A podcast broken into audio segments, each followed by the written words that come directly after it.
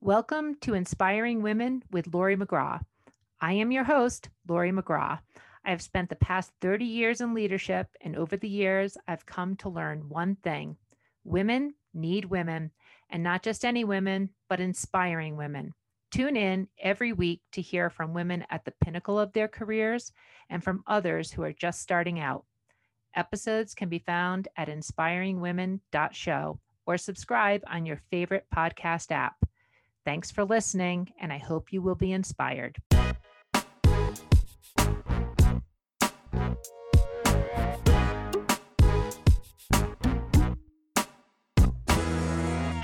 This is Inspiring Women, and I am Lori McGraw. There has been so much discussion of late about the global supply chain shortage of baby formula and a lot of focus on women um, with young children. And so I'm excited this morning to be speaking with Amanda Gorman. She is the founder of the Nest Collaborative. And as a pediatric nurse practitioner, she founded the Nest Collaborative, which is focused on improving maternal child health.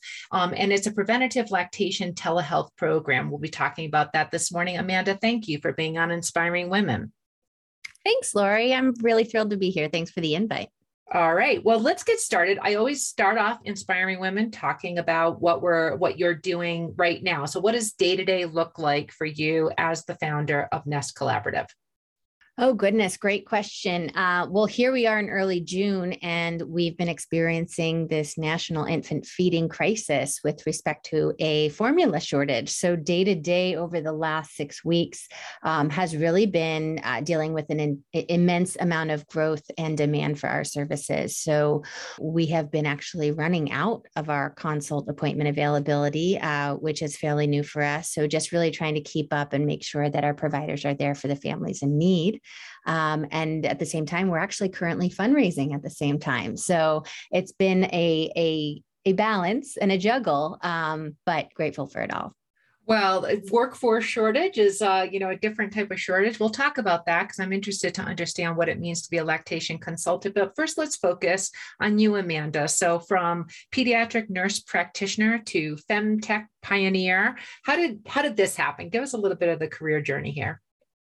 Uh, sure. Yeah. So I, I started my career in the ER in New York City and spent about eight years as an ER nurse. Uh, landed myself in the Bay Area after traveling uh, as an ER nurse and eventually finished my APRN uh, out at UCSF in pediatrics and started my career there uh, in a clinic where we saw newborn babies who were only a few days old uh, and really just saw them for about 10 minutes of you know, on day of life two or three to get a weight and a bilirubin.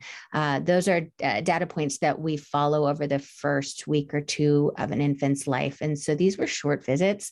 We were just getting the data to make sure they were trending appropriately. And I would hand baby back to almost every mother who would then look at me with engorged breasts and say, Can you help me feed the baby?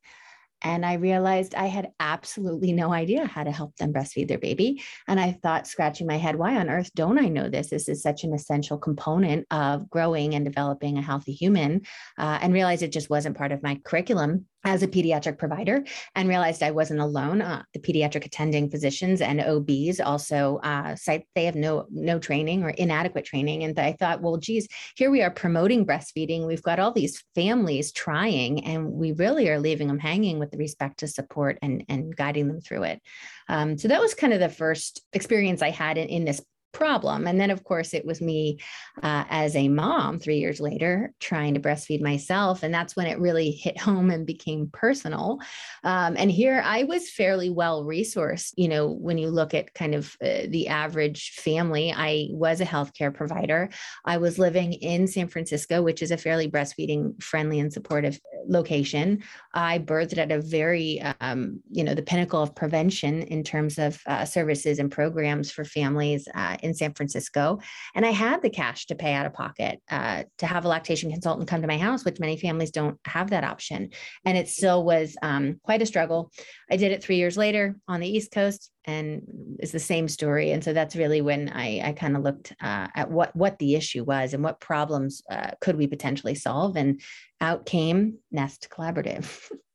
Okay, so let's so you know it's just interesting to me, you know, as a mother, and I will just say a million years ago when I had my children in Vermont in the dead of the winter, you know, I think that most people think that breastfeeding is a fairly easy experience, and why does anyone need any help or support in order to do it? I can tell you that wasn't my experience. It was, you know, I, too, as a well-resourced young mother at the time, um, you know, felt the the I don't know, just concern and not being able to do it well. And I was in Vermont, that too is a heavy breastfeeding friendly um, state. Uh, so I'm very interested in this business just from my own personal, you know, I think it could have been helpful back in those sort of, you know, dead of the winter, you know, times when you're crying. But talk about starting a business it's one thing to be a care provider and you know set in a profession. It's a completely different thing to start a new organization um, and with a technology background which i don't think is what your background um, you know is in uh, no, it is not. uh, and you know, it, has been a it's been a wild ride. Um, I started the company in January of 2017, so just over five years ago. Um, and and I'll be honest, never intended to grow it into what it is today, um, and was relatively thinking small. Um, I was in Maryland at the time, and was thinking in terms of, of a solution for families that that is was more accessible um, and was mitigating a couple of the barriers I saw to easy access to care uh, for both pediatric care and lactation. Um, and really, I'll be very honest, used Google uh, for the learning I really needed, which was what are the basic building blocks for a business. Um, not only how do you actually start a business in a state, so establishing um, a tax ID number and a bank account, you know, those logistics, which are fairly easy to resource, um, but how to how to create a viable business, um, which again are also relatively simple building blocks, um, you know, and, and learning kind of what the problem is I'm trying to solve. Uh, what is the solution I have? Uh, is it differentiated? How is it different or better uh, than the other uh, options that are out there? And and the most important piece is um, is there a business model? Will will someone buy your product or your service? And if so, who? Um, and I'd be lying if I said most of this lying, I mean, learning didn't come from the internet. Um, me, myself, you know, and I sitting in an office with my my one year old. Um, but then eventually, you know, I started looking into other resources, uh, particularly for women, for women founders. Um, and those came in the form of um, crowdfunding curriculums that really kind of helped you uh, speak speak out about your idea um, women tend to suffer from what's called imposter syndrome. Um, and certainly someone who doesn't come from a business background or tech, you know, I kind of doubled down on that imposter syndrome, thinking, what kind of provider am I if I'm pivoting into this new world and not really staying true to my training and my education? Um, but I knew there was a need, and I knew that this had the potential to really improve health outcomes for women and, and children. Um, and you also you also focus on a particular type of professional, these lactation consultants. So in this um, area, you needed a, a certain type of workforce part of your business. So, can you give us a little bit about that? Like, what is a lactation consultant? Is that a certified professional? You know, who who can be a, a, a lactation consultant? What do they do? Yeah, absolutely. So it, it is a, a provider of um, services geared towards families who, in some way, shape, or form, are providing breast milk uh, to an infant or older. Um, they have several tiers of entry, similar to nursing. You have uh, LPNs and LVNs and RNs who come in uh, with different points of education. So, similarly, you have um, certified lactation consultants who come in the form of certified breastfeeding specialists, um, certified lactation specialists, and then the kind of the pinnacle and the gold standard is what we call uh, the International Board Certified Lactation Consultant, and the acronym is IBCLC. And they are certified by the IBLCE, uh, which is a, a, national certifying body. Uh, they go through uh, at minimum 90 didactic hours of education, in addition to up to 1,000 clinical hours of mentorship. And did you and did you know about this type of um, professional? What you know, as when you were taking care of patients as a pediatric nurse practitioner? I mean, you know, just uh, it sounds like that was not sort of you know well embedded in the delivery of care to these new mothers. Absolutely. And, and, that therein was a problem. Um, we had very, very few lactation consultants available to us. Um, in general, there's there's very few that are available in outpatient pediatrics or um, OBGYN practices.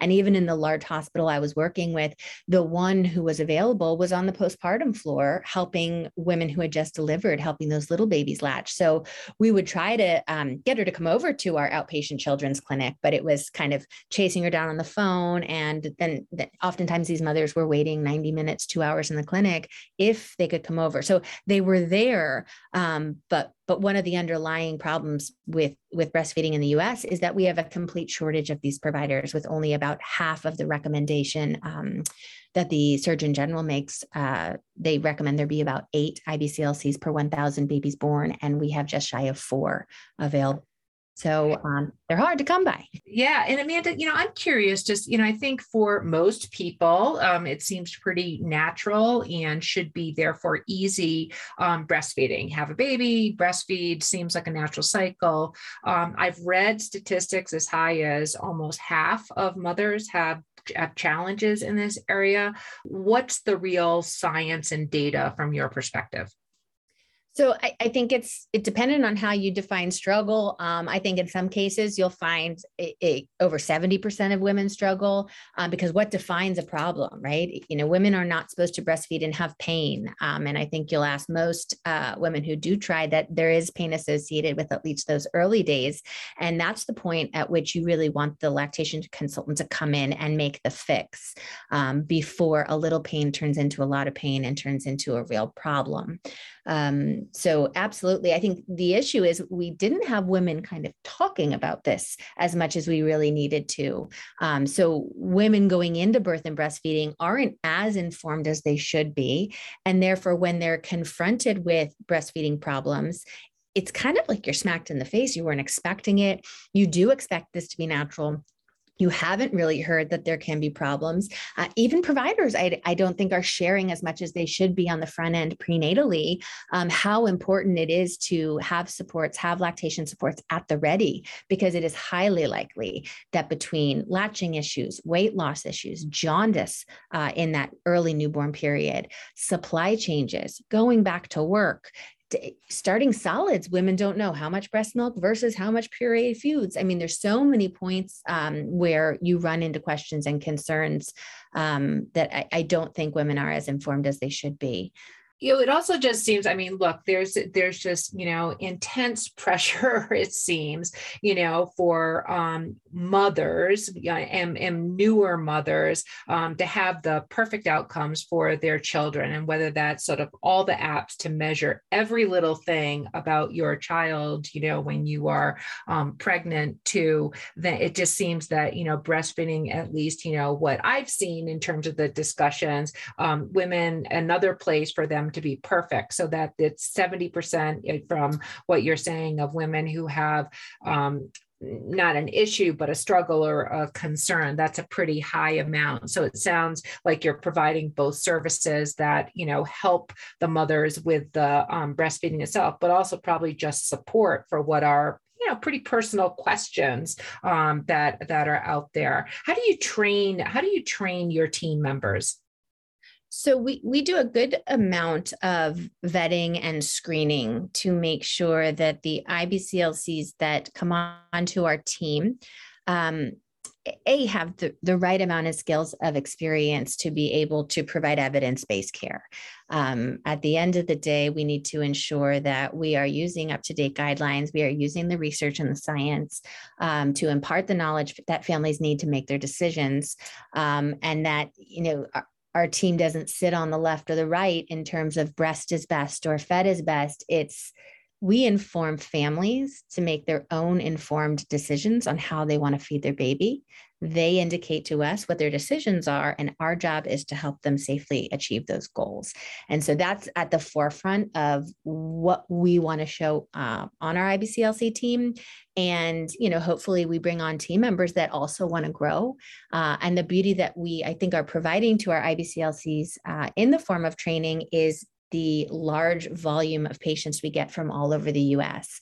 So, we're an IBCLC who uh, was localized in one state or geography providing in person services for 20 years. They may have only seen a very small subset of the actual US population. And through telehealth and through Nest, we're able to connect IBCLCs with all sorts of families, uh, all sorts of dynamics, cultures, uh, health backgrounds, really interesting case studies that they may not have otherwise seen. So, it's really important important that we bring on trained uh, providers, but also continue to aid in their growth uh, as professionals. Well, Amanda, you certainly have a lot of knowledge about um, sort of, you know, this area and the medicine and the care delivery. Let's talk about building a company. Okay, so you are self-educated by Google um, in terms of being a business entrepreneur, femtech pioneer, and um, the company is growing. I mean, you've done a Series A, you've um, you've raised some money. You said you're in fundraising right now. Tell us about the building of the company. What was hard? What was easy? Um, yeah, absolutely. And, and, and dealing with an explosion of um, need. No, absolutely. Um, and and just to clarify, we are currently raising our Series A, um, which I'm I'm so grateful for uh, because fundraising is not easy. Um, you know, you, for one, you're you're convincing people uh, that you have an idea for which they should write you millions of dollars for, uh, which to me was absolutely bizarre. Um, and like I said, you know, I started out on a small crowdfunding platform for women. Um, it's called iFundWomen. Uh, and it was the first um, time I really had to get out there and tell people what I was doing and why and why it was important and what the potential impact was. And, and this was really for friends and family to write a $50 check. Um, but, but getting that comfort level and that mastery of believing in what you're doing uh, to be able to speak about it with conviction it is absolutely step one. Um, because from what i've heard over and over uh, on the investor side is that they they're really investing in teams. They're investing in the people um, moreover than than what they're selling. Um, but you know increasing you know exposure to to how to how to fundraise. You know there's programs like incubators and accelerators where you can go into programs that are four to six to eight weeks and they kind of help you identify spaces in your your business model that need a little um, more leveraging over others. So you may have a great product that a lot of people want to buy but you don't know how to market it. Um, or you have a great marketing background and everyone wants to buy your product but you have a supply issue. So those types of programs certainly help um, but by far uh, you need traction. You need to show you have both of those things. You you have people who want to buy your product, um, a product that's better than what's out there, and um, you have an ability to bring it to those people um, uh, into the market uh, in, in, the right way. Well, you definitely sound like a skilled and professional entrepreneur now in terms of talking about the business plan. So great, great self education. At some point, you've been growing um, so much at Nest. You brought on a CEO. So tell us about that. You know, what? How did you make the decision that you wanted additional help in the business that you founded? Sure. Well, so uh, you know, with the pandemic came an instantaneous education in the market of what telehealth was. Um, and for us, it, it meant that women were all of a sudden overnight Googling virtual breastfeeding support for those women who were about to give birth and, and anxious that they weren't be, uh, going to be able to see their providers. And so what that happened, with that, we had this influx of volume overnight. And before I knew it, I had a very quickly growing company um, and the funding to go with it. And in realizing that I had to assess where my biggest value to the company was. And I can tell you, my biggest value has been on the clinical side. And on the payer side, we bill insurance companies for our services. They oftentimes don't want to pay. And I have um, really honed my skills over the last four years on making sure that um, insurances are covering these services for our patients. What I didn't know was how to grow and manage a team. Um, and, and, those are essential skills for uh, leading a company. And so we came to a point where I said, you know what? Um, I want this company to succeed. And in order to do that, we have to have the right people in the right seats. And and it, it wasn't a difficult move for me to, to kind of relinquish that seat as CEO because it meant that the company had had the direction and and the continued tailwinds to, to keep going in the direction we were going. And i was going to be sitting where i was most comfortable and felt most utilized um, to help us get there. How did you choose a ceo what was most important to you in having somebody as your partner i'm assuming um, in terms of leading something that's you know obviously you know to use a term your baby well, um, you know, going back to those those learnings and finding the right networks of learning how to build a business, I was really fortunate to be a part of a, a a network called Springboard Springboard Enterprises, um, which is really focused on on female founders, and you know ha- had met a lot of great contacts along the way. Um, with that, I knew the type of CEO we needed because it needed to really be complementary uh, to me. We certainly didn't need to duplicate um, skill sets. Uh, so I was very fortunate to have a network where I could go and say, okay, I, I, I do want someone who has the healthcare knowledge. I do want someone who has that kind of women's health, maternal health. Um, but I was most fortunate that I had a network that already had those people in it. Um, and so we ended up bringing on a woman named Judith Nowlin, uh, who joined the team in November. And she's been exactly the comp, you know, what the company needed. Um, she's been able to come in and provide operative skills um, that I certainly don't have. And we joke that we really are kind of a yin and yang. Um, and and another metaphor we use is kind of the brake and the accelerator. Um, you know, I'm the go go, the visionary, the let's do this, we're going to do this, and we're going to do this, and let's be bold. Um, and then she kind of tempers with the brake and says, okay, um, we need order and organization and spreadsheets and all the things all the things that i i won't do but the company absolutely needs so you know it's it, i got very very lucky. The company got very very lucky um and and i feel very fortunate well, the, you know, it's interesting you say Springboard. I'm a big fan of Springboard Enterprises and do some advising um, in some of some of their groups. So that's just great, Amanda. And also, you know, how you're growing. Spreadsheets are important for growing a company. just FYI, Amanda. As we close out on this conversation, I really am enjoying it. Any closing um, advice for um, women who are beginning businesses as they aspire to um, sort of follow a similar path as Nest?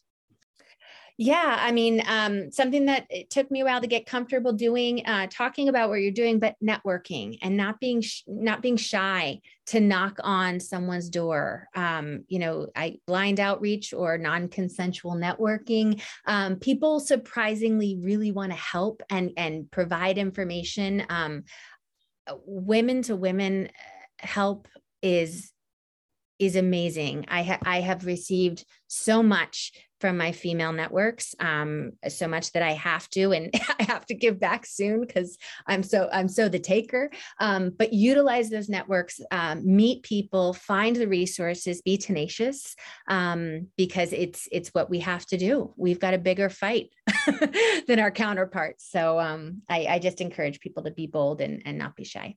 Well, that is terrific advice. And Amanda, I really appreciate this conversation. This has been an inspiring women conversation. I've been speaking with Amanda Gorman. And Amanda, thank you so much. Oh, and thank you. I really appreciate the opportunity and and hopefully we're empowering others out there. This has been an episode of Inspiring Women with Lori McGraw. Please subscribe, rate, and review. We are produced by Kate Cruz at Executive Podcast Solutions. More episodes can be found on inspiringwomen.show.